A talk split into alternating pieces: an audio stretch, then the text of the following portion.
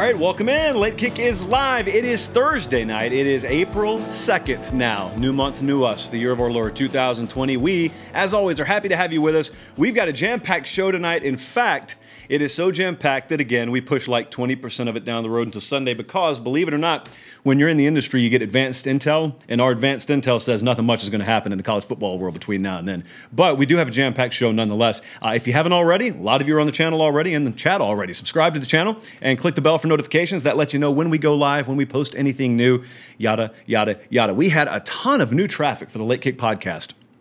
A lot of you had been asking about it. So there's a link to the podcast in the show notes below if you're watching live, if you're watching the replay, whatever the case may be. Head over there, and while you're there, only if you like the show, give us a five star review and give us one of those written reviews too, because that really, really, really helps us out, as it does when you click the thumbs up button, as 19 of you hopefully and counting, have already done. So tonight, we're going all around the world of college football, quite literally. I'm going to touch on Oregon and Mario Cristobal and how if you're not already paying attention to them, you really need to be paying attention, and it extends well beyond the Pac 12 and it extends well beyond just Oregon football. I'm also going to talk about really something that I've thought about Brian Kelly and Notre Dame for a little while. I was on uh, IrishIllustrated.com earlier today with Tom Loy and the guys over there, and I was sort of bouncing around some of the observations that I've made and some of the theories I've had on Notre Dame, and some of the Notre Dame fans agreed, some didn't, but had really good, healthy discussion there today. I also, uh, we always get asked about stadiums, and so I figured here we are. It's April 2nd, spring's canceled. We'll talk about some stadiums, and not just stadiums in the sense of oh, how big are they and how loud are they, but maybe some stuff that you don't get to see. And yes, backed by extremely popular demand, we got more all access stories tonight, and specifically, I'm going to go a story that's going to span over a three year period, and it's going to involve Tennessee, and it's going to involve a guy that a lot of you love to hate on, even though he's captioned like six figures per month from the University of Tennessee to this day, and that would be Butch Jones. So stick around. We got a jam packed show. Let's get started. And I want to start with the following piece of breaking news. Mario Cristobal's building a monster at Oregon. And I want you to pay attention to how it's happening because it's nothing new. It's a blueprint that's been used before. It is duplicable. It's hard, it's not easy, but it's duplicable. Do you remember the SEC before Urban Meyer? Take your mind back with me. Let's just venture down the road, down memory lane together. Urban Meyer is at Utah. Urban Meyer's tearing it up there, and the SEC is back then what the SEC was. And if you were to use adjectives to describe Southeastern Conference football pre Urban Meyer, I wrote down uh, power, physical, big. You understand. That was the style of play in the conference. Teams were really good down here. And do you remember, along with me, when Urban Meyer got hired at Florida? A lot of folks, I can tell you, if you're not from the South, I am. I was here at the time, still am. A lot of folks in the South snickered at Florida going and getting some guy from Utah. And the thought, the prevailing wisdom was, okay, well, I mean, he did some stuff in the MAC and then he ran around the Mountain West, but this is the SEC. And Urban Meyer is about to learn a lesson in the SEC. Well, the only lesson that was applied was by Urban Meyer to the rest of the SEC. Because what Urban Meyer did quite simply is he took the kind of players that had been leveraged defensively for a long time in this conference, and he just also leveraged them properly offensively, which had not been done to that point in mass in this conference. You had exceptions. That's why, you know, a generation before when Steve Spurrier showed up at Florida, it looked like a video game for a little while because he did things so much different than pretty much anyone else had been doing in the conference. Well, Urban Meyer did it too. Now, there were still, make no mistake about it, elements of big and power and physicality.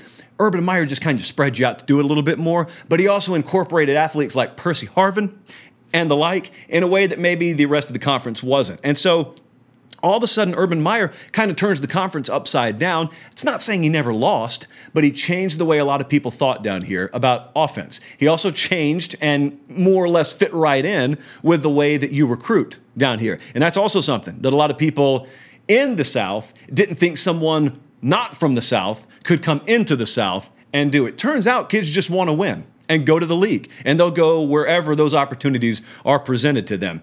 Then he went to the Big Ten.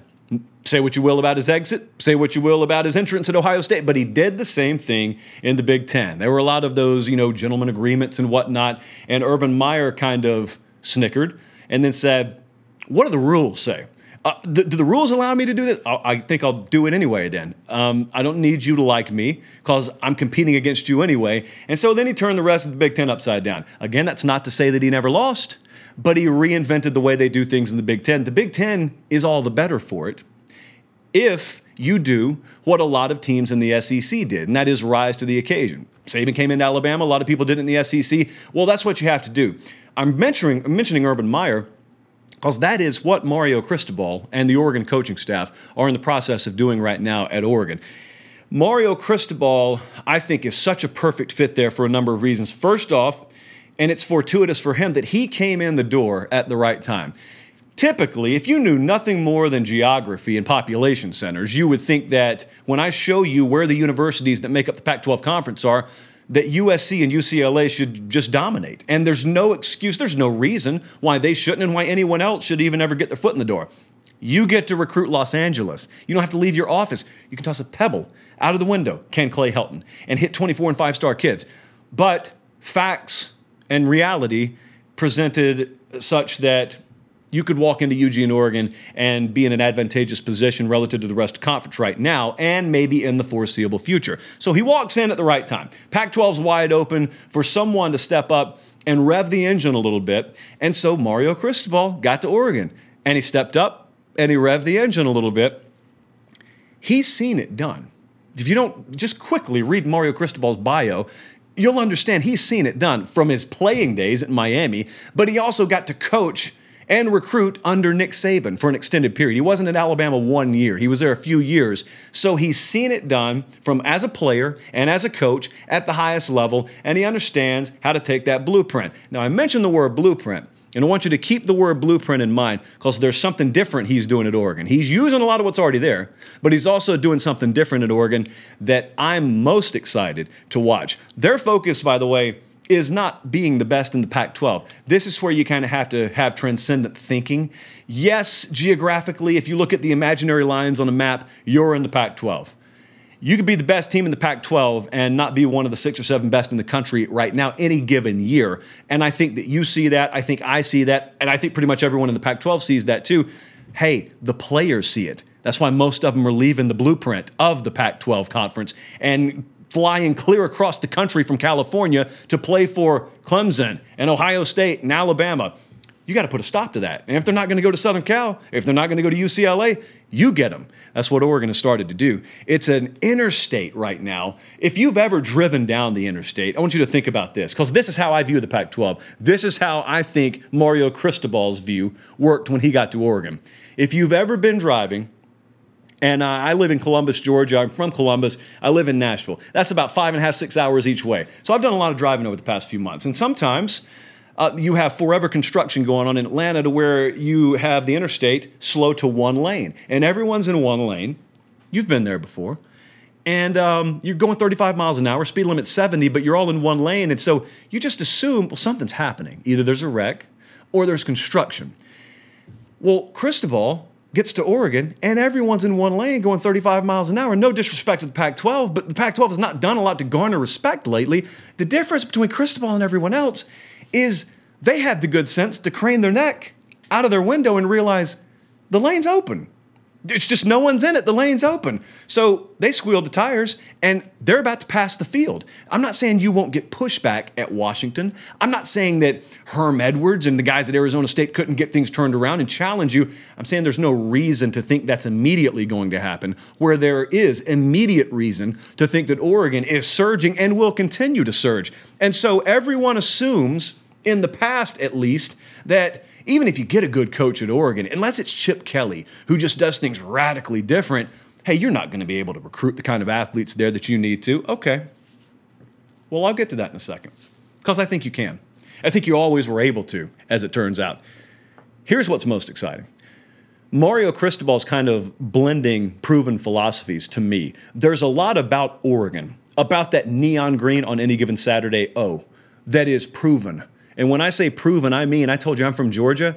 That brand means a lot to kids in Georgia. It means a lot to kids in North Carolina, Ohio, Kansas, wherever the wherever you're from, Texas. It transcends region.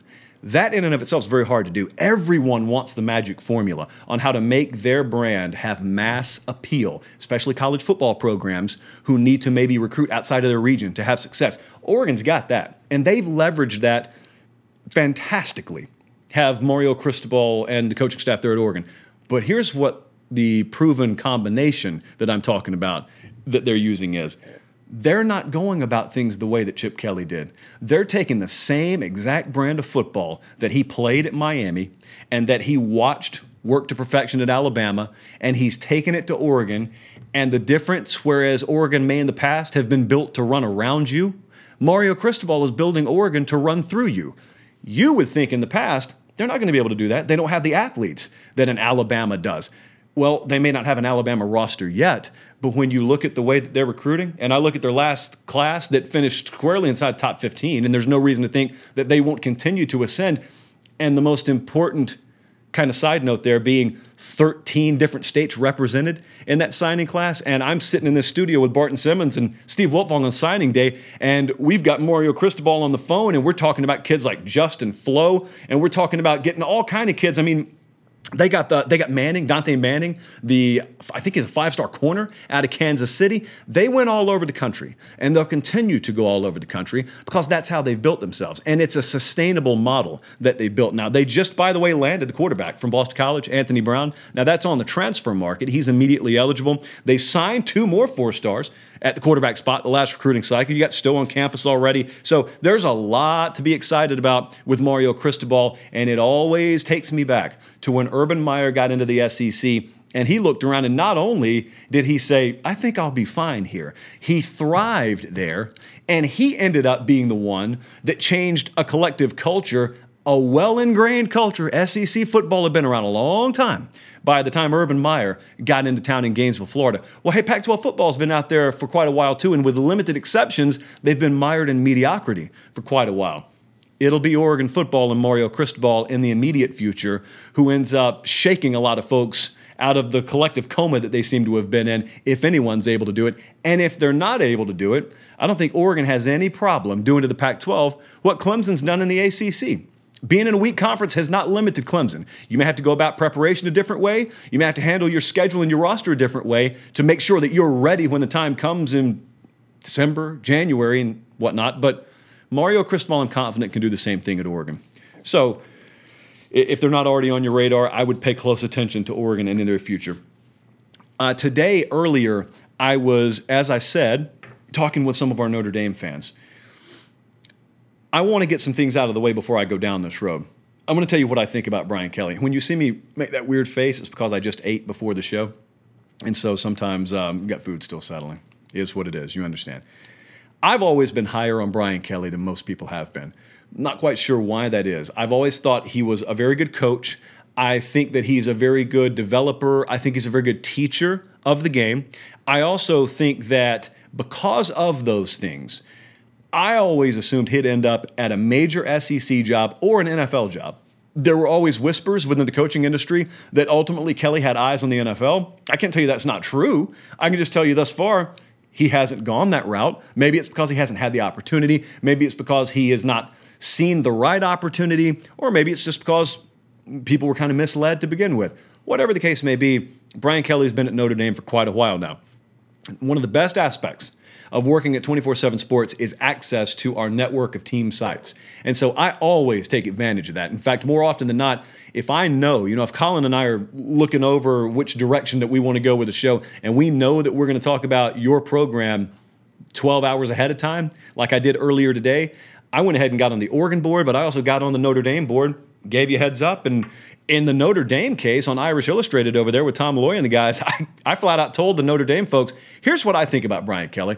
You tell me what you think. You tell me if I'm wrong. And basically, my thought with Kelly, whether it be the 2012 Alabama game, but not so much that one, but more recently, that Clemson game in 2015, was it, the semifinal game, where they were competitive but ended up getting beat by like four touchdowns my thought was always that Kelly was going to look across the field one time and he was finally going to say, you know, even my best here, I'm not going to be able to put together the kind of roster that they have over there. But I think I'm capable of it. There may just be limitations at my current place of employment that are not allowing me to do that. Now, that's what I put on the board there, and I got some really good feedback.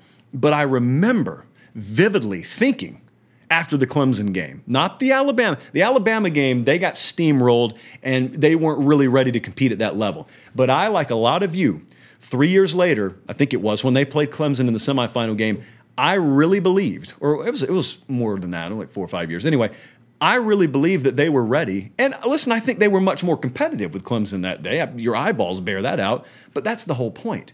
They were competitive with Clemson until near halftime. And then all of a sudden, Clemson pops them a couple times and it's 23 to 3. And then you come back from halftime and it's 30 to 3. And I envision, I imagine Brian Kelly kind of looking across the field, game's over. Just like that, game's over. And you think, like we we pushed them a little bit here today. We were competitive with them, and there's a four touchdown margin on the scoreboard. And margin's what it's all about. And I mean margin for error. Because when you have the kind of athletes stacked up that a team like Clemson does, place like Alabama, Ohio State, same teams we just mentioned over and over again, LSU. When you have that kind of talent, what you can do is you can be totally dormant for a quarter and a half, two and a half quarters, three quarters. When that 80 yard touchdown is always one or two plays away, the margin for error that you give yourself is so much wider than the tightrope that you have to walk if you do not possess that kind of talent. And Notre Dame has not possessed that kind of talent. There have been years they've been very solid defensively. There have been years they've had really good offensive lines. I'm not talking about across the board, and I'm not I'm not poo-pooing their roster entirely. We're not talking about going 8 and 4 here. Uh, we got a real big boy conversation about going toe to toe with the big boys and what it's going to take. I had someone tell me actually on the board there, hey, it's no knock on Notre Dame that they got beat soundly by Bama and Clemson. A lot of teams get beat soundly by Bama and Clemson. Well, that's true. Like, who do we want Notre Dame to be here? A lot of teams? Or do we want them to be in that rarefied air? And so the question really becomes because I don't think I mean, based on everything that we see here, that I don't think Brian Kelly's going anywhere. I, I, and you hear him talk, and a lot of that maybe has passed, and he's a Notre Dame for life kind of guy. And so, really, what it circles back to is what would it take for them to ascend into that level? And so, one of the posters there on Irish Illustrated had a really, really good take that I think I pretty much agree with. Um, here's how it went. Here's the blueprint. I think that Clemson, six years ago, is a really good one to look at. All anyone could talk about when discussing Clemson was how they choked away big games. They called it Clemsoning. Doesn't that seem like a long time ago? But you remember that, don't you? You remember Clemsoning? You remember how that little tiger paw on the side of the helmet always meant that, don't worry, they'll blow it? That was Clemson for a long time. That narrative's been rewritten. Poster continues. Then they got a generational quarterback in Deshaun Watson that elevated them above the plateau they were on. Absolutely did. It made them competitive against elite programs. Eventually, it turned them into an elite program. I'm not saying Notre Dame can become Clemson. There's too much uniqueness there in terms of coaches staying, institutional buy in, etc. But the blueprint, this is dead on the money. Listen to this. The blueprint of a generational quarterback leading a less talented team to playing with and beating the big boys, which allows them to then recruit better and possibly become one of the big boys, is what Notre Dame needs to find. That was very, very well put, dead on the money. That's what's got to happen at Notre Dame. Generational quarterback walks in the door.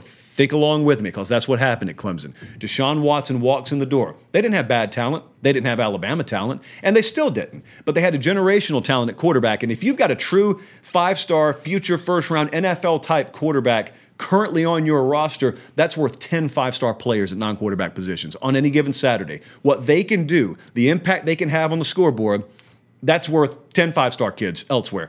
And so, that's what Deshaun Watson did. He competed with Alabama. The next year he beat Alabama, but all of a sudden, what was happening in the meantime? Number one was other quarterbacks were paying attention, namely kids like Trevor Lawrence. But number two, elite wide receivers were paying attention, elite running backs were paying attention, and all of a sudden, this stream of talent starts to trickle and then flow and then now flood into Clemson, South Carolina, like it really hadn't been before. Again, they hadn't been bad. Notre Dame hasn't been bad. We're talking about competing at the very top level of the sport. That's what'll have to happen for them. Brian Kelly, either through development or recruiting, or ideally both, is going to have to convince one of the top quarterbacks in America, very, very top quarterbacks in America, to come to Notre Dame. And the other thing that has to happen is you have to be able to uniquely harness a marketing package that takes into account the academic standards being a little more rigorous there and you turn it into a strength. Because the whole thing with a quarterback in a Brian Kelly system, he's going to have to be sharp anyway. So, getting the quarterback on campus that's right to lead them and to ascend to a next level to be generational, it's not going to be a kid that's a borderline academic casualty to begin with. You just got to convince them Notre Dame is the place to go. And then other quarterbacks see it happening. And then other talented kids see it happening. And all of a sudden, you go from being a team that's got a good, solid lunch pail type defense, good offensive lines any given year, good enough quarterback play, good enough receivers, good enough running back too. You got a generational quarterback, and then you got a couple of stud receivers, either from the transfer market or from the recruiting pipeline that have joined us. And all of a sudden now, Notre Dame can put up some crooked numbers offensively because all of a sudden now they're a different caliber athlete offensively than they ever have been. I think the poster was right. I think that I think that's probably the way that Notre Dame has to go. And so that was a really really interesting kind of conversation there that's still going on. I would assume over there at irishillustrated.com. But Notre Dame is not a place that I think like I used to Brian Kelly would look to get out of. I don't think he looks at the limitations there as being on par with maybe the way that I and some other people in the past and maybe now have viewed them from afar. And that's all that matters. It doesn't amount to a hill of beans what I sit here in a studio in Nashville and think about the Notre Dame program and what they can and can't do. It's what he thinks and then what he can convince other kids to think. That second part, obviously, being the uh, optimal point.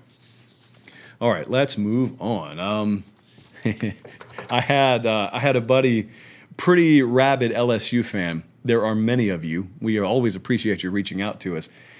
And so um, they were reaching out the other day and they were asking about Tiger Stadium.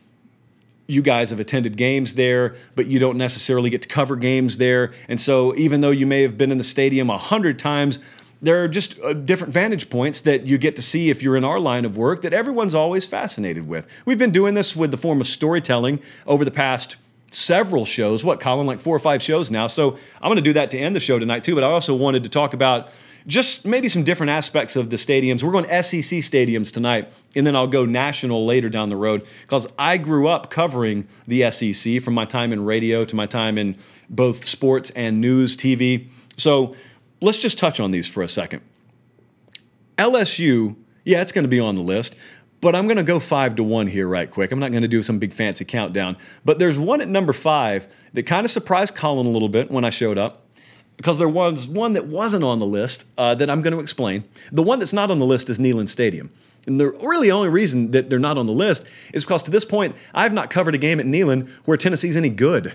And so it really, really impacts my perception of covering a game there for obvious reasons. Now, if you have listened to the show, you know that I think maybe the time is in the mid range future where there will be very competitive games at Neyland Stadium again. So, a lot about Neyland is great folks showing up, even though they're a three touchdown underdog in the times that I've been there, obviously. Um, really modernized underneath the stadium. Lot to like. As Colin pointed out, it's one of less than half a dozen FBS program stadiums on a river. You can drive a boat to the game. All that's well and good. My number five stadium, though, was South Carolina. South Carolina, to me, is the most underrated. Um, yeah, I'll call them a major venue because, listen, relative to everywhere outside of the SEC, Williams-Brice Stadium is a huge stadium. You don't think about them within the context of like Bryant Denny, Tiger Stadium, Kyle Field, but Williams-Brice Stadium is a really fun place to go. It's very accessible. Also, they have recently modernized. Um, there's a lot about the underbelly of the stadium that I like. And I also really think that from an atmosphere, a game day atmosphere standpoint, I think Williams-Brice Stadium is wildly underrated. This past year, I think it was, yeah, I was there for the Alabama game. And Alabama was a huge favorite. Alabama ended up winning the game by a substantial margin. That place was very, very, very charged. And what it makes me think of anytime I'm at a place like that, and eventually it dies down once order is restored and the road team takes the lead for good what it makes me think is, man, Like, what is this place ever going to be like if and when Will Muschamp, in this case, gets the ship righted and maybe Mike Bobo comes in there and he is the answer as offensive coordinator. And all of a sudden, you know, when the big boys come in there, it's not South Carolina as a double digit underdog. All of a sudden, it's South Carolina plus four, South Carolina plus two, South Carolina slight favorite. What would this place be like then? South Carolina is a fun place to go. Athens, Georgia. Sanford Stadium is the number four on the list. Now, Sanford's very unique unto any other stadium on this list. And one of the things that I love the most about the city of Athens and the University of Georgia campus, along with Sanford Stadium, is type, topography. Colin, how would you say this? Typographically?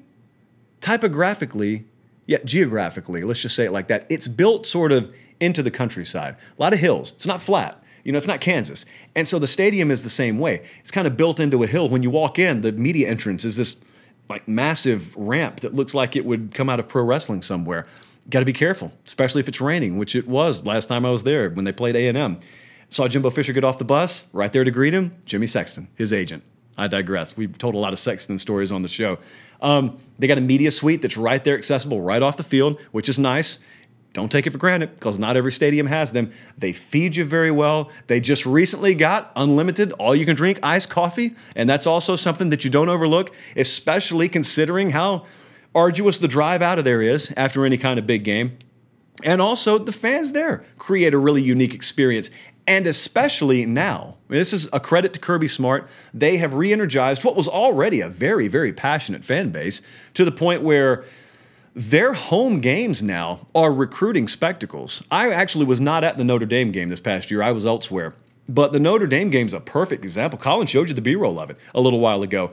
That was a game where the result on the field, a lot of you called it a boring game. No one cares about that. They won. What people care about is if I was a high school sophomore or junior there, I still remember that. And if Georgia's recruiting me, that is better than anything they can put on a postcard. It's better than any kind of hype video they can show me. They just say, Hey, you remember that night you were here for that Notre Dame game? Remember that light show we put on? You remember how we bathed the entire stadium in a sea of red beforehand? You remember how charged that was? Why don't you come be a part of that? What they've done with the game day experience there in Athens is pretty awesome. My number three is Alabama. I think I somewhat take Alabama for granted because Alabama and Auburn games are the ones that I've been to the most.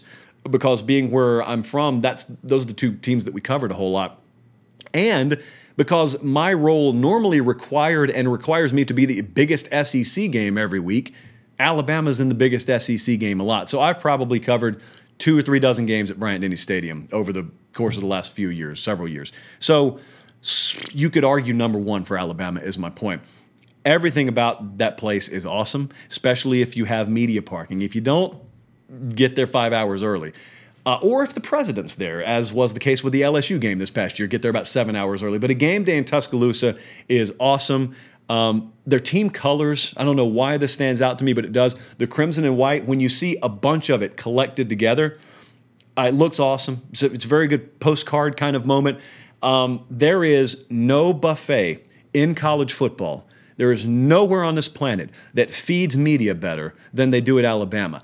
I think it's somewhat inexplicable because you don't have to pay for it and it's overkill. However, I hope they never change it because it's great. And it's selfishly why I get there so early because they also do not make you take a meal ticket, which means you can get all you want to. And I'm the kind of person who really, really takes advantage of that kind of situation. So everything about the game day experience at Alabama is fantastic. I actually think because they got that light show put in just like Georgia does. Because Alabama's entire bowl is enclosed, when it's a night scenario, I actually like their light show. I think it looks even better than Georgia's does. Georgia's is awesome, but Alabama's because you got the entire bowl enclosed. I think it looks a little bit better. I had a buddy who actually ended up covering a game with me this past year. I think it was the LSU game, talking about how overblown that light stuff was. And I agree, 99 times out of 100, some of this spectacle gimmick type stuff that gets a lot of people riled up, like hype videos, for example. I've never cared about hype videos. Just like you would think I would not care about stadium lighting.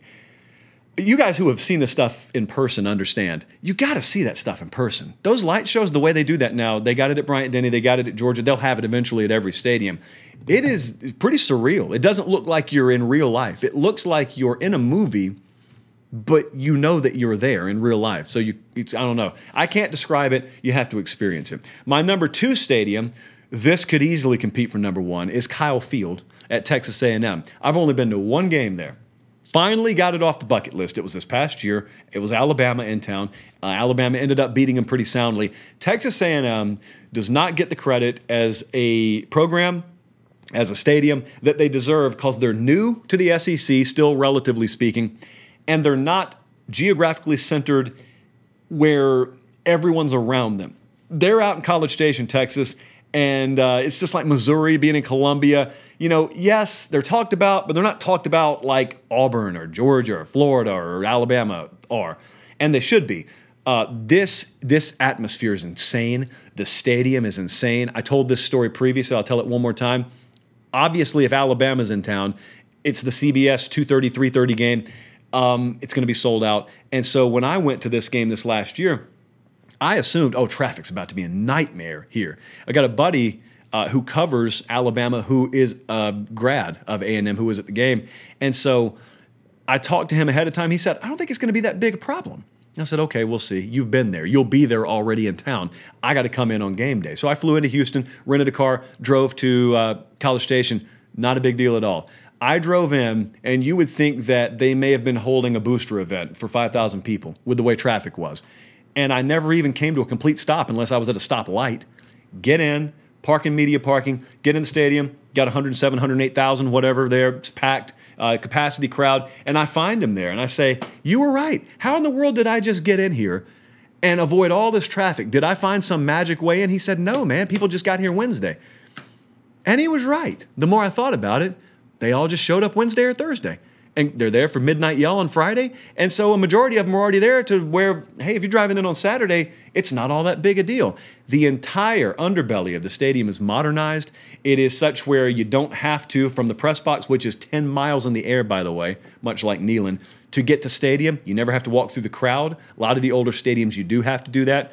Um, not that I'm against walking through the crowd. It just it's it takes a long time.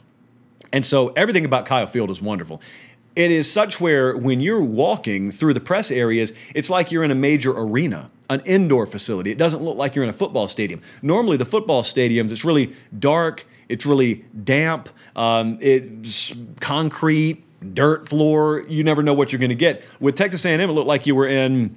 I don't know, like Phillips Arena or whatever that place is called now in Atlanta, Bridgestone Arena here in Nashville. When you're underground, that's what it looks like. So I love everything about Kyle Field, Texas A&M, completely modernized. And when, not if, for some people who know who they are who are watching now, when Texas A&M finally ascends to the A tier of college football under Jimbo Fisher and the full spotlight of college football is on them, Kyle Field will rightly become known as one of the very top venues in college football. It already is. People just don't talk about it like that. Uh, number one is Tiger Stadium at LSU. I don't know where, I know where the idea that Tiger Stadium at night is the most intimidating environment college football came from. That's easy to understand. It is. It became kind of in vogue not too long ago for some people to start hating on that, calling it a myth, calling it overhyped. Well, I've been there for quite a few big night games. Against Bama, I was there for the day game against Georgia a couple of years ago, been there the last two Auburn games. There's no environment like it in sports, I don't think, at least not that I've experienced, and I've been to all these big stadiums. Um, Everything that they say about that place is accurate and then some. But you got to be there when LSU is competitive because their fan base is very smart and they're smart enough to understand when it, doesn't matter if they invest emotionally anymore. Well, when you're there, when they're fully vested emotionally, it's a special, special place. And here's the other thing that stands out it's a very uncomfortable walk if you are not associated with LSU. I say this in the best of ways, in the most complimentary of ways. It's a very uncomfortable walk going from wherever you've parked until you get inside that place. And we get there before it opens to the public. So once you're in the relative silence of the building itself, you're all good. Walking through tailgate areas, walking in, it's uncomfortable because if you're not with them, you're viewed as being against them. And so it's very hostile. Everything they say about it is true. It's a very hostile environment. But once they realize, oh, oh, you're friendly to us, well, then you're welcome and they act like you're their brother. So, hey, that's the treatment I get when I go to LSU and I love it. But if you are a rival fan, if you're a road fan and you're rolling in there and you're wearing the colors, uh, I'd leave the women and children at home. That's what I would do. You guys can do whatever you want to. It's your life, it's not my life. But it's a very uncomfortable place unless they know you and recognize you as one of them. And if they recognize you as one of them, it's one of the best places on earth. Easily one of the best places on earth to watch a game. So LSU 1, A&M 2, Alabama 3, Georgia 4, South Carolina 5. That's how I rank the stadiums that I've covered games at in the SEC. This is a very fluid list. Wanted to leave you with this. All right. So the other night, I was uh, actually for the last several shows, we've done sort of a little storytelling session wherein we dig into the treasure troves of games that we have covered, and I tell you some stuff that may have existed behind the scenes that you didn't necessarily get to see. So I wanted to take you back. How well do you remember 2014? especially if you're a Tennessee Volunteer fan. Butch Jones is in his second year in Knoxville. He's the head coach there. He was successful at Cincinnati. He was successful at the stop before that at Central Michigan, I believe it was. And it looks like it looks like he's starting to turn things around. So I was at this game in 2014. It was Tennessee at Georgia. It was uh, September 27th, 2014, for those keeping record at home. And Tennessee pushed Georgia. They didn't beat them, they pushed them. They easily covered, I would imagine. It was a 35 to 32 final. Richt is still at Georgia for this game. And remember, this was a year where Georgia was pretty highly ranked. Tennessee still getting their act together. And so people left that game thinking, you know, good for Tennessee. And collectively, the mentality post game was whether you be in the news conferences, talking to the players outside the locker room, talking to media off the record that covered the Tennessee beat, the general feeling was, you know, there was a lot to take away from this loss that is going to be very relevant down the road if and when they end up being a contender. That was the feel. Okay, so I'm on the field totally empty stadium. I'm doing some stand ups post game to send back to Columbus for the news station that I was working at. So I'm sitting there fumbling papers around, and um, I was in between the visitors' locker room tunnel and the home locker room tunnel. Since then, they've switched it in the way that the stadium's configured. But back then, you know, you had tunnel here, tunnel here. This is where Georgia comes out. This is where Tennessee comes out. I'm kind of standing in the middle of that. I'm right near where the goalpost would be. And so, my peripheral vision, I see an orange polo kind of emerge and it's empty. I mean, even the stadium workers have left. It's it's 2 hours after the game. The buses for Tennessee have already left. And I see someone emerge over there. I'm not paying much attention, but I, I kind of look, I double take, triple take, it's Butch Jones. He's all by himself. He doesn't have any of his assistants with him. He doesn't have uh, the, the SID is nowhere to be found. It's just Butch Jones. And I swear to you, he walks out of the tunnel. He's, he's in his suit. He's got his leather briefcase and he sets it down. And just imagine seeing this. I didn't say a word, I just watched. And Butch Jones just puts his bag down and he stands there for it seems like two or three minutes. And he just looks around. He stands there with his arms crossed and he just looks around. Now, your guess is as good as mine as to what was going through his head. What I perceive to be going through his head is this is a guy who is finally letting the noise die down in his head and they were competitive here today, but they lost. But I guarantee he's standing over there thinking ahead 20 years to when he's writing his autobiography and he's writing a chapter of it right now in his head. And that chapter is saying, As I stood there and the smoke had cleared and the dust had settled and we came up just short, I stood outside that tunnel and thought, This is the last time that we're ever going to walk out of this place with a team not as talented as them, and the last time we're ever going to walk out of here coming up just that much short. That's how I imagined it. Fast forward two years, please, because Tennessee comes back to Athens. Again, I'm there. This, mind you, is the week after we had been at Jordan Hare Stadium, where Les Miles won a game, then they overturned it, and LSU lost the game, and Les Miles got the axe. So it's been an eventful week. And now we go to Athens, and it's Tennessee at Georgia. Tennessee is undefeated. It's October 1st. It's 2016 you remember how this one turned out? Well, if you don't, let me refresh your memory. There were uh, under it was under a minute to go, and it was Jacob Eason to Riley Ridley. Georgia takes the lead. Penalty sets Georgia up or Tennessee up with good field position. Josh Dobbs to Jauan Jennings a couple of plays later. That was the result. Tennessee last ditch heave to the end zone. I'm just off camera right there. Don't worry about me. Worry about the player. Jauan Jennings catches the touchdown, and it's a true watch the celebration, watch the ACL almost get torn. Oh, so close. All right, so good for Butch. So now we fast forward two years. He's not standing there all by his lonesome in the tunnel anymore. Now he's finally come back to Georgia and he's won the game. And I followed him around just like this. Remember, folks, if you're going to film, film landscape.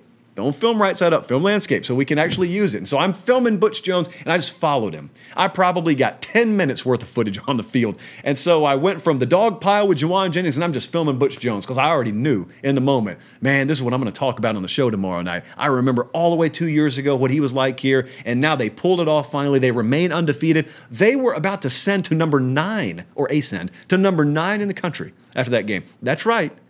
Butch Jones had Tennessee in the top 10. They weren't always a dumpster fire like maybe the revisionist part of your history in your mind would indicate to you. So I followed Butch Jones. At the time, I was at a local station in Columbus, Georgia, and we had kind of neon orangish polos that we wore for the station. In other words, I looked just like a Tennessee staffer which was very convenient because I follow Jones and I'm right behind him and I walk up Tennessee's tunnel and halfway not realizing what I'm doing, I went right into Tennessee's locker room. Locker rooms on the road and at home in regular season play are closed to everyone but essential personnel and players. But it didn't matter because in all the hoopla and uh, the celebration and the fact that I was wearing a matching shirt, I got right into their locker room. Now, of course, I turned right around, being the responsible citizen that I am, and got out of there. But that was what the scene was two years later. And I'll never forget, he comes right back out there again. Same tunnel, maybe an hour later, not two hours later. This time he had an entire entourage with him, and I think one or two of them lit up a cigar there, and they just stood there and five feet, I kid you not, from a couple of years ago where he had stood there in silence. He had all the backslappers and attaboys and entourage around him that you'd ever want. Next week they go to A&M, lost in overtime. Week after that, against Alabama, splattered all over the place. The week after that, they go to South Carolina, they lose. They finish 8 and 4. The following year, he's fired. And so the Butch Jones era ends. But I'll never forget, this is why, if you've ever seen Shawshank Redemption, there's a quote from Morgan Freeman, red because he's Irish, that really rings true in life and in college football. When Andy gets jumped in the laundry room and he's he's narrating the story. He says, "I'd love to tell you that Andy fought the good fight and they left him alone, but prison is no fairy tale world. Well, neither is major college football, because right at that moment, the writers of the world, the storytellers of the world, they were already crafting the story of Butch Jones and the rise back to prominence of Tennessee football. And boom, boom, boom, three losses later." No one's telling that story anymore, and three losses later, you're on the hot seat, and a year after that, they've run you out of town. That's how quickly it changes. That's why the ones who can sustain success, you really need to celebrate them because it's really, really, really hard to do. We talked a long time tonight. All right, uh, let's save some for Sunday. Again, if you haven't already, before you leave, 44 of you have, click that thumbs up button for us. Only if you like what you heard tonight. It helps us, especially as I told you the other night, when we get over that 50 mark, that 50 like mark, all of a sudden it triggers something these are from the YouTube overlords, not me. I just do what they tell us to do in order to matter. So, uh, got a lot of you very active in the chat tonight. We appreciate that. I'll tell you what I'll probably do is sometime between now and Sunday, I'll probably put up a call for a Q&A. So if you guys have some stuff that you want me to hit this coming Sunday night, as long as we're still allowed in the building, which as of this moment we are, I'll try to get to that. So do that and also download or subscribe to the Late Kick podcast. The link is right here in the show description, or you can search it anywhere you download podcast. And uh, give us a five star review and leave us a comment there because that helps us too. Uh, wherever you have been, however you have been accessing our show tonight, both live and replay, we thank you for Colin, for Aaron, for myself. This has been the Late Kick. We'll see you right back here Sunday night. Take care, guys.